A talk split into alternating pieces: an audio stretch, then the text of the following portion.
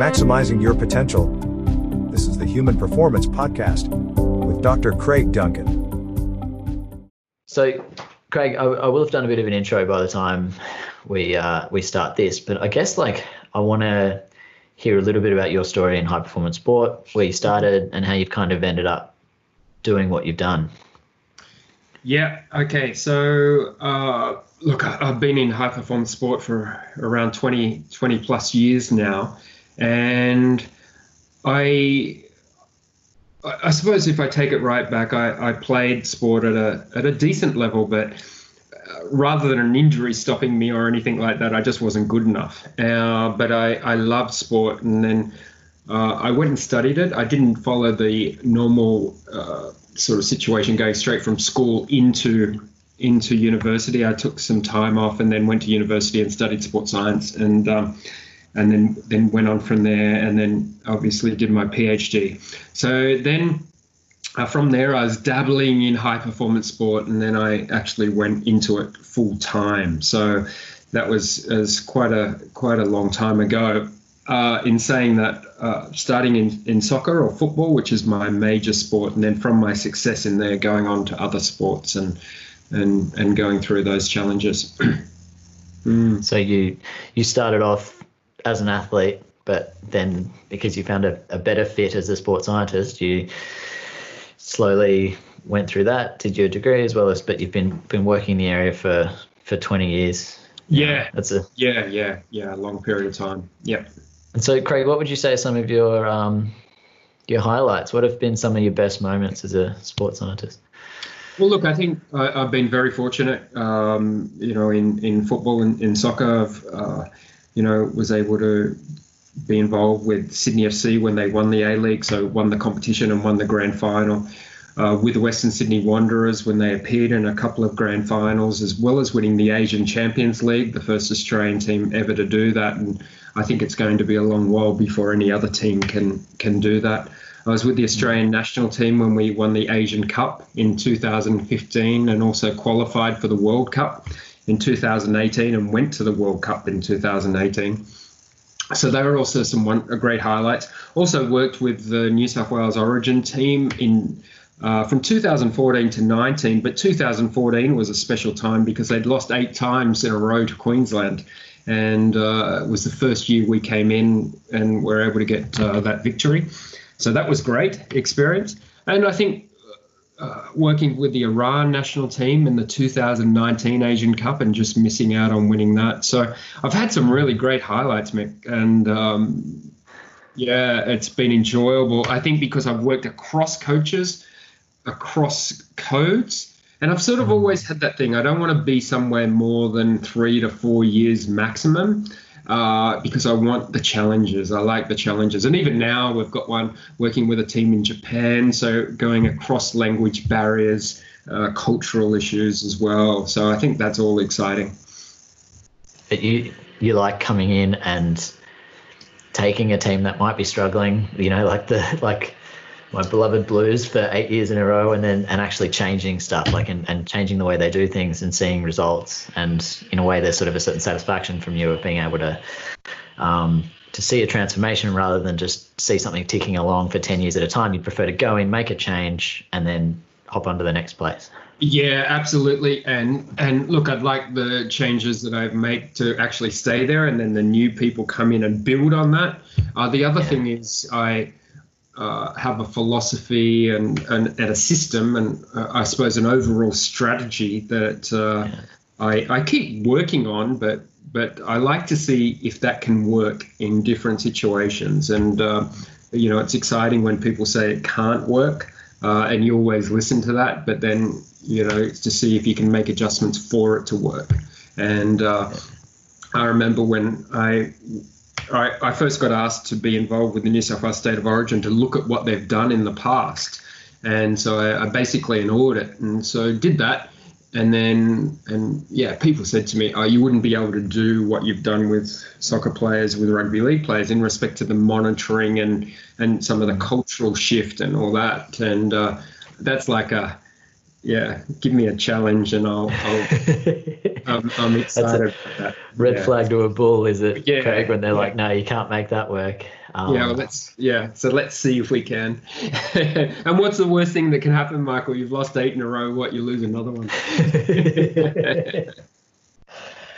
well, look, Craig, I hope over the next sort of uh, you know couple of weeks of doing this, we'll be able to really dive into um, some of the things that you've that you've done and culturally that you've shifted and changed. Um, but I guess the goal today is to try to get a, a, a, bit of an understanding of why this is such an important thing for high performance sport. Um, People to learn because some of them might be, you know, strength and conditioning coaches, and they might not see leadership as an important part of their role. Um, So, and they might almost, they might, some people might think that, well, look, you know, teams ultimately live or die on the, the quality of their players um, rather than necessarily their leadership. So I guess I wanted to get your take on, on that and, and, you know, wonder how, how important is leadership when, when you go into these clubs or is it mostly just like about the, the talent that they've got? I think leadership is is very important. I, I I won't say it's the most important thing, but if you want long term success, you have to have uh, wonderful leadership across an organization.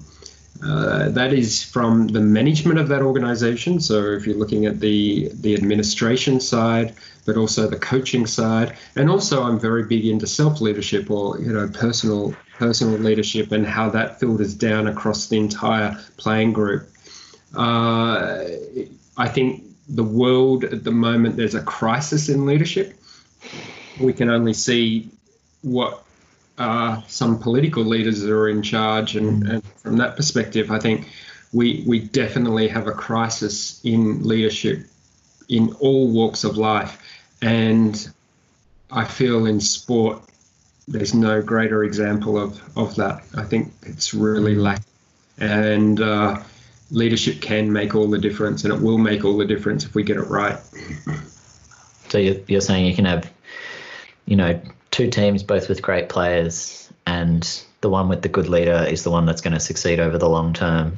Over the or long you could term- have, yeah, definitely. Definitely, you can get short-term success by spending a lot of money and, and getting good players in, and just having that talent, and having somewhat of a of a coach that abides by a leadership style.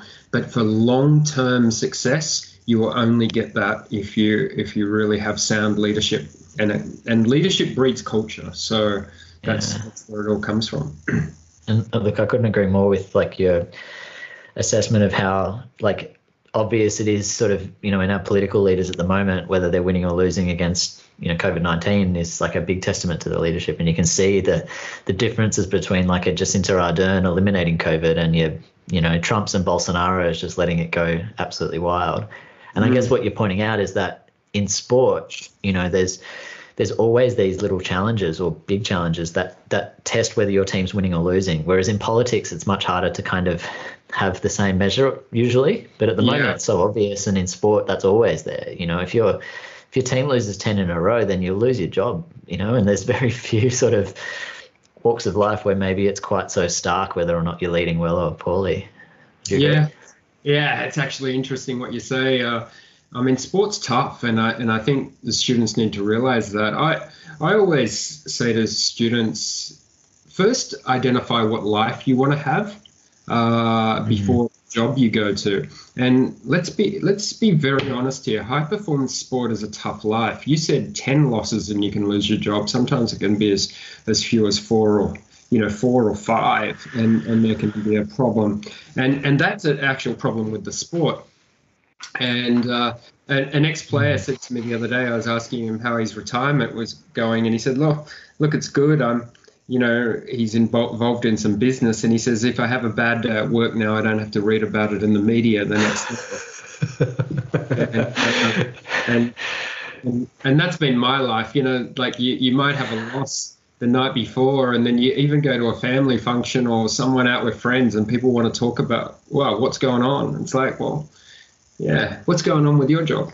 you know, so- yeah, tell me about the last time you failed in front of yeah, you know five million fans. Yeah, Yeah, that's so um failures can be quite significant. Um, but that's all part of it. And and I'm not saying that's right or wrong. I'm just saying, hey, first design your life, what you want to live like, uh, before you think high performance sport is the place for you. but there's two things I really like about that answer, Craig. One is like, yes, I think I'm totally on board with you that try to design your life and you as a person in a way that allows you to implement all the skills that you've got in all sorts of domains. And mm. you know, I hope that that's something that students will get from this course is that they're not mm. just learning about you know sports analysis, which might be really relevant in one area but hard to generalize. This is yeah. the stuff that does. Yeah. Um, but to your other point, you know, sport is just like a very, very good training ground for like leadership and helping people to be resilient and helping them manage failure and success because like yes at work we have that stuff all the time but maybe the level of scrutiny isn't quite as public and and so mm. it becomes all the more important but it also becomes such a good environment for for picking this stuff up which is probably you know how um yeah and and the the title of this unit is in high performance settings, not necessarily high performance sport. So we yeah. will bring in stuff from all sorts of domains, um, and hopefully it's useful in all of those. Yeah. So you mentioned you mentioned a couple of um, you know your experience with it with different coaches throughout your career, and you've mentioned a couple of real highlights, including some of the best coaches that um, you've seen. I'm wondering if you can kind of maybe pick one of those coaches and talk about some of the the examples that they set. What were the things that they did? Maybe who's who's someone who sort of stood out to you in your time, and you don't have to name names if you don't want to, but of course you can. But like, who's someone who stood out as like a really good mm. exemplar of what you look for? Look, I've, I've had some uh, really. Uh, I've enjoyed working with numerous coaches, uh, all with very different styles. But the one, when you ask me that question, that stands out is a coach called Carlos Queiroz, um, a Portuguese national, um, was uh, assistant coach at Manchester United for many years to Sir Alex Ferguson, then coached himself uh, Real Madrid, coached the Portugal national team, coached the South African national team. And I met him when he was coaching the Iran national team, where he'd spent eight years there. And I, I worked with him uh, on the Asian Cup, which was his final period of time in that job. Uh, uh, Carlos is probably 66, 67 now, and just a wonderful man. And I've never seen a group of players and a group of staff that would do anything for this man. Never have I seen that. Uh, did he embody all great aspects of leadership? Uh, not always, uh, but but as far as having fellowship and remembering leadership, there is no leadership if you're not impacting on the on the followers on the and, people, and, yeah. and having having influence. It was just incredible. I uh, I I really like him as a man um, and and as a coach. And interesting if you know the background, obviously of Iran and the difficulties that nation has had. Um, his interpreter actually said to me that um, because he could speak English and multiple languages, but he obviously had an interpreter to speak to the Iran media, etc., and to the staff and to the players. Um, the interpreter said to me, in the 40 years of the regime, you know, of the mm. of the Ayatollahs. Uh, probably Carlos had been the most outspoken public figure um, in that 40 years. So remembering the Iran national team uh, of football, it's an enormous position. Like there might be the Ayatollah, and the president, and then the national football coaches right up there. Wow. I realize, I, I, suppose I didn't realize until someone told me that there's 80 million people in Iran, and when the national team plays, 50 million people will watch that game. And so, enormous pressure. He'd had success, taken them to two World Cups, um, and and this was his swan song as such. We missed out on winning it. We lost a semi final, um, which was sad. But just his leadership qualities, Michael. He was just. Uh, just a joy to be around um, as a storyteller. Yeah, he was a storyteller. He was one of those charismatic type leaders, I suppose, which I can I I, I like to relate to. They say that your leadership role models tell you a lot about yourself, and um, I suppose he's one. I just thought he was he was fair, he was decisive, he listened, and uh, he he cared uh, cared for everyone. So he had that servant leadership qualities. Mm. I, to give you a, an insight, this is, this was in uh, December. This the, this team and the staff had not been paid for many, many, many, many months. And I'll never forget that it came near Christmas because we were in camp over Christmas. And his group of staff, he said, he brought them all in and he said, I'm, I'm so sorry. I've fought this federation and I've lost. Uh, you will not be able to send money back to your, you know, to your family um, during this Christmas. But he said, if you need money, I want you to come and see me, and I will, I will fund that for you. Wow. So that that was the sort of person he is, um, and as a football Yeah. coach, and just a master as a football coach as well, because he he was an academic first. Uh, so he started a master's degree in football coaching, and so he was an academic first, and he was just a yeah, he was just a scholar of the game, but a good person. So that's a that's an example of that. With But a I'm, poor I'm picking up on. yeah, Sorry? With, a, with a with a leader not like that, that whole whole place falls apart. Yeah, he's a really good example of where that could easily go very wrong. But he's got so Mm. much responsibility, but he's also exemplifying a lot of the things that are so important. Like not only being a really good role model, being a persuasive storyteller and communicator, Yeah, um, individually caring for every player to a point of getting them over the line financially because they're not getting paid, you know, and it's Yeah. Christmas. Like yeah, like things like that build trust, they build loyalty. They, like you said, like you want to follow people like that. yeah, absolutely. Um, and yeah, he's he's now working with uh, the Colombian national team, and I I do some help there with their their uh, staff when they need any help. And yeah, he's the sort of person you'd work you work for for you wouldn't even think of asking what money you'd be paid. Mm. That's yeah, that's amazing.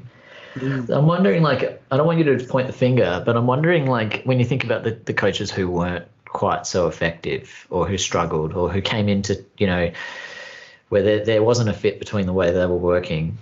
And, and like I said, don't name names or point the finger, but like generally, what do you see as the biggest mistakes that leaders make? they don't understand leadership. They're they're they're locked in a 1900 style of autocratic, uh, domineering leadership um, that just doesn't exist. You know, Moa does. It actually exists in sport, and it's just sad because um, yeah, we've moved on from there.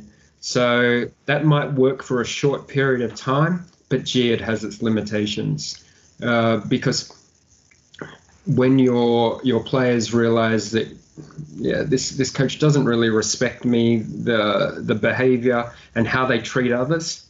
Um, you know that that will only have a very short term focus and it doesn't even matter how much success uh, they they get out of out of themselves in a short period of time. I think it's the absence of intelligence Michael to be honest. Um, uh, Okay. and I say that and I and I don't think you need to have a PhD to be in, to show you're intelligent. But what I mean is that a lot of coaches are ex-players. Mm, Most of them are. There's nothing wrong with that. But if you don't have uh, a growth mindset in respect to your learning and you as a person, and you're just going to carry on your coaching as you were coached, um, I think there's big problems for that, and then we don't get real advancement in the sport. I think football or, or soccer, the sport I'm mainly involved in, I, I just see um, the ego is so strong in it, um, and I think sadly a lot of a lot of these people end up coaches because there, there's no other occupation for them to go into. So you see people who are good players who may not have other options because they've spent their entire life in a sport. And so naturally they go into coaching and, you know, they start with the maybe a less senior role, but just because they've been in the club for a long time, they get into senior positions without necessarily wanting to become a better leader deliberately. They they think that just because they've kind of got where they are, it means that what they're doing is working. But what you're saying is some of the time they're not thinking critically about themselves. They're not looking at new strategies to improve. They're just doing what they did in the past, even if it's not effective over the long term. Absolutely, and I think a lot of the problem is coach education, and uh, I think the level of coach education for me is is um, is quite low, uh, even at the highest level. I think the assessment, the reliability of, and validity of the assessment tasks is is often absent or lacking um, because it's it's being uh, the courses are from a federation, aren't they? Not an academic institution. I don't think many of the coaching courses would pass the rigor of of our university. And yeah, so they're, they're kind of getting assessed on something that really doesn't tell you whether you're a good leader or not, and you know it's it's not it's not well aligned with the actual role of what you need to do to be good as a coach. Absolutely. Um, and yeah, there's many a coach that can't turn on a computer. Yeah. Now, is, that, is that a problem? But um, it, it's not like they're going to go in and, and research the, the latest information that's out there. Or, you know, we could ask, do, do they need to? Because they could have people doing that. But I, I just think, uh, uh you know, across sports, there's a vastly different um, look and feel of coaches. And um, yeah. Yeah it's a, it's an interesting one. I really see an opportunity for the modern day coach that has not necessarily played for their country to come through it shouldn't be a criteria that you've played at such a high level to be a to be a great coach. I think you need to be around it and experience it and to know what it's like. But but I, I hope to see that change and and I think we've seen that somewhat in basketball and and that where you know these high school coaches can graduate graduate through. But what I see in soccer a lot of the time is okay, ex player becomes an assistant coach as part of their final year package. Um, yeah. and they they progress through that and then they might get a senior senior role. And it's not really exposed michael because the fact is most of the coaches are like that. So then we've got a, a nice a nice dance going on haven't we? Because we haven't got someone that's going to take it and then and then take it to a new level. And when we have seen that happen across the world you know people are yeah people are uh, amazed by that. But um, i'm working with some young coaches now that i think i think have it all over uh, some of the some of the more senior coaches. And that's because they're more deliberately working on their coaching rather than just relying on what they've been taught. Absolutely. Yeah absolutely. And their leadership yeah. Yeah look at it's um, music to my ears craig because you know, like I, th- I, don't think you have to be, like you said, a, a, a, genius to be a coach, but you do need to show an interest in wanting to improve your skills. And I think you like as much as it's a limitation not being able to turn on a computer, the, the thing that that limits you in is your ability to make like a robust decision about something without access to the world's information at your fingertips. You know what I mean? Like, it, like if you needed to pick um, a training regimen or a strategy yeah. or a, a even the sorts of strength and conditioning or nutrition, like yes, you get good people to make some of those decisions for you. That's why they bring people like you on, Craig. But like, how do you know that what a good sports scientist is unless you can kind of really ah. vet and examine this stuff yourself? Absolutely, Michael. I mean, you're the leader of an organization. Um, another great leader I had was Ange Postecoglou, um, an Australian coach that I had with the national team.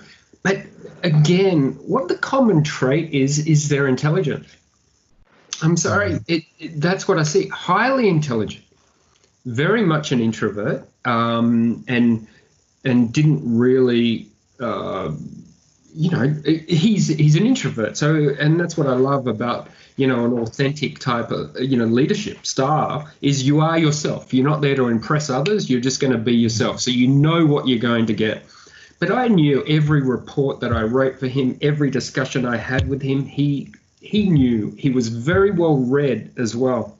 That's what I noticed with him. Because I'm an avid reader, and particularly in the leadership area and philosophy area, I would see acts of him And then I would ask him, Have you read this book? And sure enough, he had. So, an avid reader. Uh, and he he inspired me too. I'm very fond of him as a as a as a coach and and as a leader. And and what I like Mick, is is sometimes these co- it, it transcends right. Coaching is just leadership, uh, and you look at it and go, are these people a leader of people? Could they could they transcend from this sport into something else? And we haven't seen much of that, but you'd think it's definitely possible. Look, I, you know, I, I know a few examples. Um, I'm trying to think of some names off the top of my head, but I know, for example, one of our top tennis players for a long time was Scott Draper, and I know Kieren Perkins, for example. Both of them have gone into like finance and banking, into senior leadership positions because yeah. of their their commitment, their drive, their work ethic, their self improvement, and their leadership skills. Um, mm. And I guess I want to come back to one thing that you mentioned because I just want to clear up a a thing that people might accidentally you know misinterpret. But when you say like like intelligence is important, some of that is is determined because you know people are have higher aptitudes than others. Um, but you know, like you also said that Ange like just reads vivaciously, like you know, and, and I yeah. think like that is something that is like within your control. You know what I mean? So sometimes my problem solving skills or my memory, short term memory, like like what I would like them to have.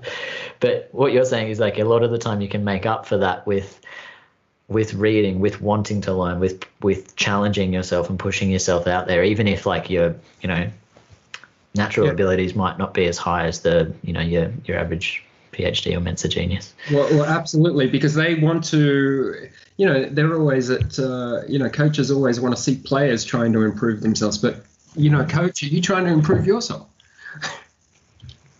That's a really nice analogy and it's actually really apt because like uh, you mentioned in passing the word growth mindset which i think mm-hmm. hopefully most people sort of have encountered but you know for those who aren't it's the the belief that you can, can change and mm-hmm. versus the belief that things are sort of fixed and genetically determined and, and in sport it's so obvious that like your skills and your strength and your body can all change in response to training yet so many people hold around these carry around these sort of beliefs that their intelligence and their knowledge and their leadership skills and their interpersonal skills and all of them are just who, who I am. You know what I mean? Yeah. Um, yeah. Yeah.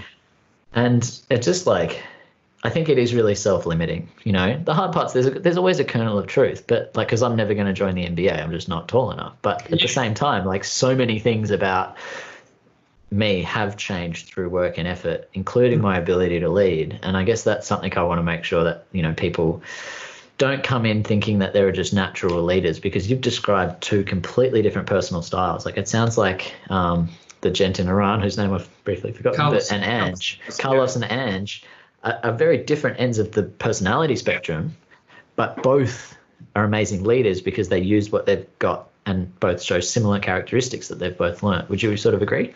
Yeah, and and you know what, Mick? Also for me, I, and and like I said, it tells a bit about me, but you want authenticity. Mm. I think we all strive for that, and when people see cracks in what people say and their actions, that drives doubt. And and you know we all have that.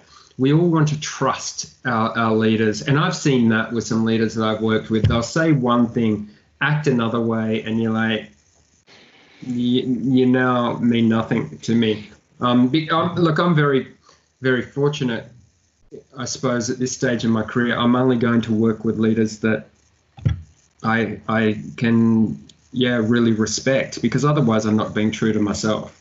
And if you see the words and the actions uh, with a gap, unless you know it's a challenge and you think that they want to get better, you know that's a different different um, mm. different thing, isn't it? But um, I think that's very important. And yeah. and can I just take? You said right back. You said uh, you know there could be strength and conditioning coaches listening to this or whatever. Um, you're all leaders. We're all leaders uh, in some part of our life, and particularly in respect to ourself. If your self leadership is poor, then um, I I think it's you know you, you're not going to maximize your potential. Um, a lot of people do these courses and uh, all the time, and, and you and I have spoken about this. The technical skills, okay, they're important. All right, they're important to a point, but um, they're not as important to me uh, because I just take it for granted that your technical skills are sound. You're not going to get a job by being having technical skills that are greater than the next person in a lot of ways because it's really not rocket science, is it? You know, uh, it's sports science is not not rocket science. Um, so that that part of it's good, but your leadership qualities, your thoughtfulness, your curiosity, all these aspects are so important, and um, I get quite concerned that most people doing sports science and masters in sports science or high performance they're more focused on the technical technical stuff well as someone that employs a lot of people i'm telling you i can outsource that but whereas the um I wonder whether you could outsource the four C's. So the four C's that I like, and I don't know where I heard this, but it's like yep. communication, critical thinking, collaboration, and creativity. And Never. like those are the sorts of things that I find are much more applicable across domains. You know, like yep. I, like I I learned a lot of my critical thinking and communication and collaboration as a psychologist, but when I came into yep. academia, like I slipped into a whole lot of really like easy roles because those skills were so transferable. Like you yep. really have to be able to think critically to interpret data as a sports scientist, to read literature as a strength and conditioning coach, to to look at yourself as a as a team and as a leader and as a as a captain. And I also like what you said there about like, yes, managers are appointed. Like you have to be kind of appointed the manager or the high performance sport manager, but leaders are sort of more organically derived from the like the effect that you have on people. Do you know what I mean? Like you can be a leader within a team without being named the captain because yep. people respect you and look up to you and, and follow you, no matter whether or not you've kind of got any titles, sort of along those lines. Well, absolutely, and that's like uh, you know the authentic leadership style is you don't need the title, you don't want the title. It's not that's not important. It's just how you how you behave. Yeah. So, no, I, I like that, Craig, and I think that authenticity comes up in quite a few of the models that we'll talk about over the sort of coming weeks. Um, mm. But like you've you've been deliberately working on this for a while, and you've mentioned a couple of barriers to people's um, leadership.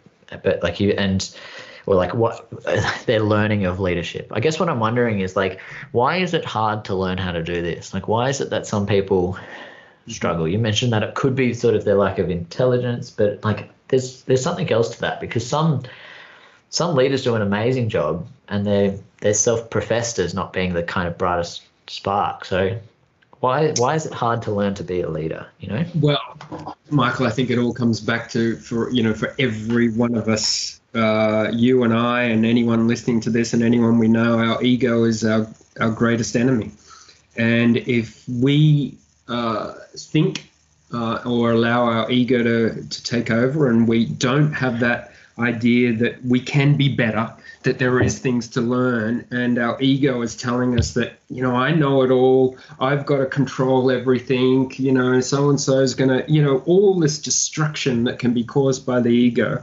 Um, I that's absolutely at the root of the problem, because mm-hmm. we're it, it's it is just killing us in every way, and then that happens all across the world in every every area, and I know it's um, something that I go on along uh, on about a lot, and I'm I'm one that has a has a strong ego that I've got to fight. Uh, but having that self awareness to know when is my ego impacting me negatively, mm-hmm. so it's stopping me from being better, and that happens in leadership roles all the time. The amount of leaders that I see that are just so insecure I wouldn't even call them, let's say, people in leadership positions that have such great insecurity that stops them from actually um, having great influence. So really, that they, they, they struggle in these roles. And I get back to that point I said, um, there's a crisis in leadership. Um, yeah. Yeah, I think there's because we have to always determine that there's a difference between managers and leaders. Mm. Yeah. Mm. And I guess like what you're tapping into there is something difficult for us to kind of really co- fully cover in this course, but I really hope that we can through conversations like this, which is like yeah. one is like, you know, how do we know when our ego is getting in the way?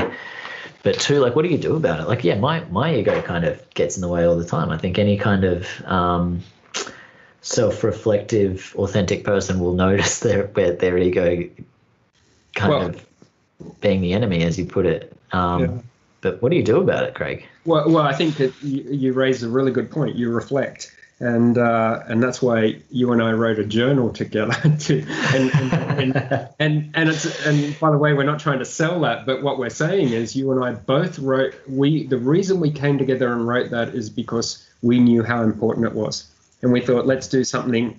Let's let's write a journal that that we would use, and uh, I use that every day, uh, and and that helps me because I can look at my life and reflect on it and go, okay, what is stopping me here? Um, is it is it my ego? Why am I not listening to this? Why am I making the same mistakes over and over again? Where is it coming in? And then it's that determination to try and be. It's tough. It's tough. But the first step is to recognize it, isn't it? Is to recognize that it's a problem for all of us. See, often we think ego, we think people that are quite extroverted um, or, you know, what we call full of themselves. And, you know, I've had people telling me that my whole life, but it's, it's, that's just the outward sort of thing. Everyone has this issue. You know, I've met some very uh, quiet people that have such strong ego. You know, like that. You know, when someone says something to you and you instantly say, no, you're wrong, that's when you've got to start thinking, okay, why, why am I saying that? And that happens all the time. The other thing I, I think um, is the biggest problem I see in leadership in coaches is surrounding themselves, and this goes on from the um, from the ego. They surround themselves with staff that is just an echo chamber. Okay, and what do I mean by that? I mean by they have assistants and staff that tell them what they want to hear rather than what they need to hear. And that I would say is very common in sport. And uh, it's something that I'm very passionate about. Any coach that I work with or, or leader that I work with, I say, play the game. Say say a few things that uh, you don't believe that are that are really off track, and see if they're repeated back to you and people are nodding their head and agreeing. And uh, when you've got when you've got a staff doing that, that's time for you to uh, really reassess uh, what you're doing. And that's ego, mate. That's a big problem. The echo chamber that's just around you, telling you what you want to hear. This is so astute, Craig, and I love the way you've tied it all together with a really interesting thread. Because what you're saying here is that, like, one is your ego gets in the way of you learning, right, Mhm. and accurately self-reflecting. It might get in the way of you seeking external feedback. You know what I mean? Um, Yeah. Like it, it took a lot of courage. I remember the first few times I did the equivalent of like a three, 360 where I asked everybody I was working with, like, what do you think? Like, genuinely, like, hit me with the, it's anonymous, just smash me. Um, that was hard. And it was my ego. Yeah. But also, like, the ego wants people to say, yes, Craig, you're right. I'm fully on board with you. I, I, I don't disagree with anything you're saying, you know, like, because that, that confirms the part of your brain that wants to be right. You know, there's been some really interesting neuroscience studies that say, like, when we get an opinion that doesn't, um, like confirm what we already believe, right? And they do this on both the left and the right of the spectrum, you know, like you get Yeah. lefties who hear things that are just way off the mark and people who are Yeah. right wing and that disagree with it physically activates their threat system, the same system that they're like if there was a lion in the room. And Yeah. and so what fight we're saying flight. is like Yeah. yeah. But so like we need to be able to have a, like enough security in ourselves to be able to challenge our own ideas, right? Which is Mhm. different. Like th- my beliefs and me are not the same thing. And so like, you know, having people challenge my beliefs who are diverse, who I'm open to receiving opinions that don't fit mine, you're saying that's that's critical for me to be able to get my ego out of the way and all of that's critical in order for me to be able to lead. Absolutely, and I, I think one of the most important people that uh, that that this can come from and really helps you and gives you a really good grounding, I, I think, is your family and uh, uh, you know a partner that tells you what you need to hear is worth the weight in gold. I can't stress that enough, and that's the hardest to ever hear if Yeah. that makes sense. And um, and it, and it, it's not surprising that uh, a lot of leaders that I see that um, are very off track and surround themselves with a with an echo chamber also um, are very domineering in all aspects of their life. So um, mm. it's it's interesting. They like to be in control. They like yeah. being right, and so they surround themselves by people who they can influence more easily. Yeah. Um, that's that's hard. And so, like, what what do you think of the sort of so we've talked about reflection as a habit to try to challenge that. Yeah. And I'm wondering if you think there are any other sort of habits or practices that you think help you get out of an echo chamber and get to the truth. You know, I think it's about having a, a, a really good. I think we all can deal with mentors or, or have a mentor or have a really good support network. Uh, I think that's that's really key, and that's what I enjoy. So you might you might be a leader and so you're out out on your own in your but you're going to have other people in other areas that are on your level. They mightn't be in your organization. They're great to connect with because they they don't have as much fear of telling you what you want to hear. And i've got people like that you know i'm lucky i have have you and some friends you know at the university and other friends that are that are similar level of of myself and and so yeah, I don't know. It's a really good environment to get into. And look, we've lost that.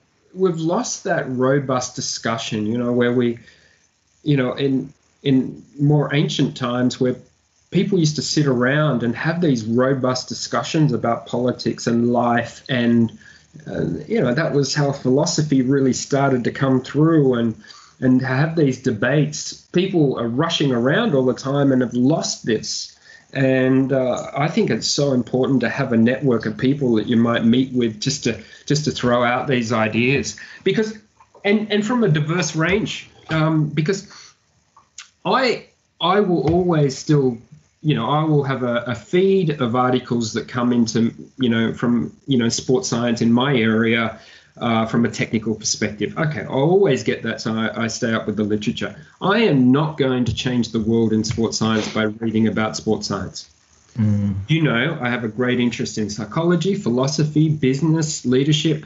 So, mm. so uh, those sort of areas, if you can then bring them back into your domain, you're going to to jump uh, jump much further um, further ahead and change change an industry.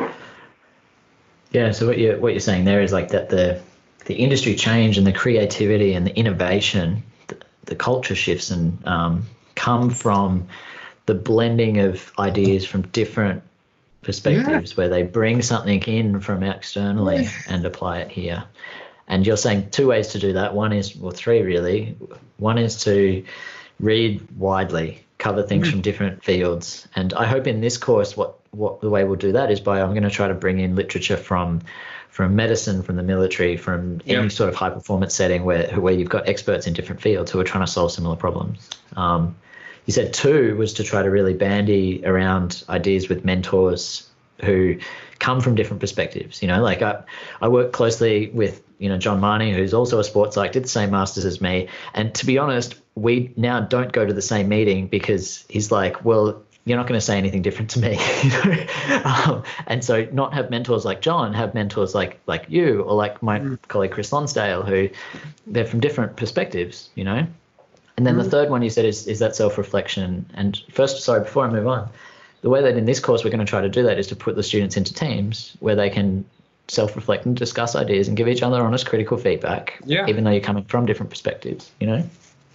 And the third one is self reflection, which we've built into this um, you know program through the through the first assessment. And and hopefully through that you can really have like a an honest look at yourself and say like okay how well do i do this? What am i missing? What do i need to do better? Um, and and have it focused on sort of the structures that we're putting in place. So i think this is like it's really nice craig because like a lot of this is coming unprompted from our, our, conversation that like you know you see all this stuff is really important and we've got some nice frameworks built in here to to make it happen. Yeah. Um, we're coming to the end of sort of our hour, and I guess I, I um, I'm really excited to have you as part of this. I think it's like a really valuable applied perspective that brings in all of these different areas, like you said, philosophy and science and sports science and psychology. Um. And so thank you for for coming along and having this chat, Craig. And I, I really look forward to us kind of taking this further over the next couple of weeks. Yeah, no, it's fantastic. Thanks, Michael, for having me. Thank you.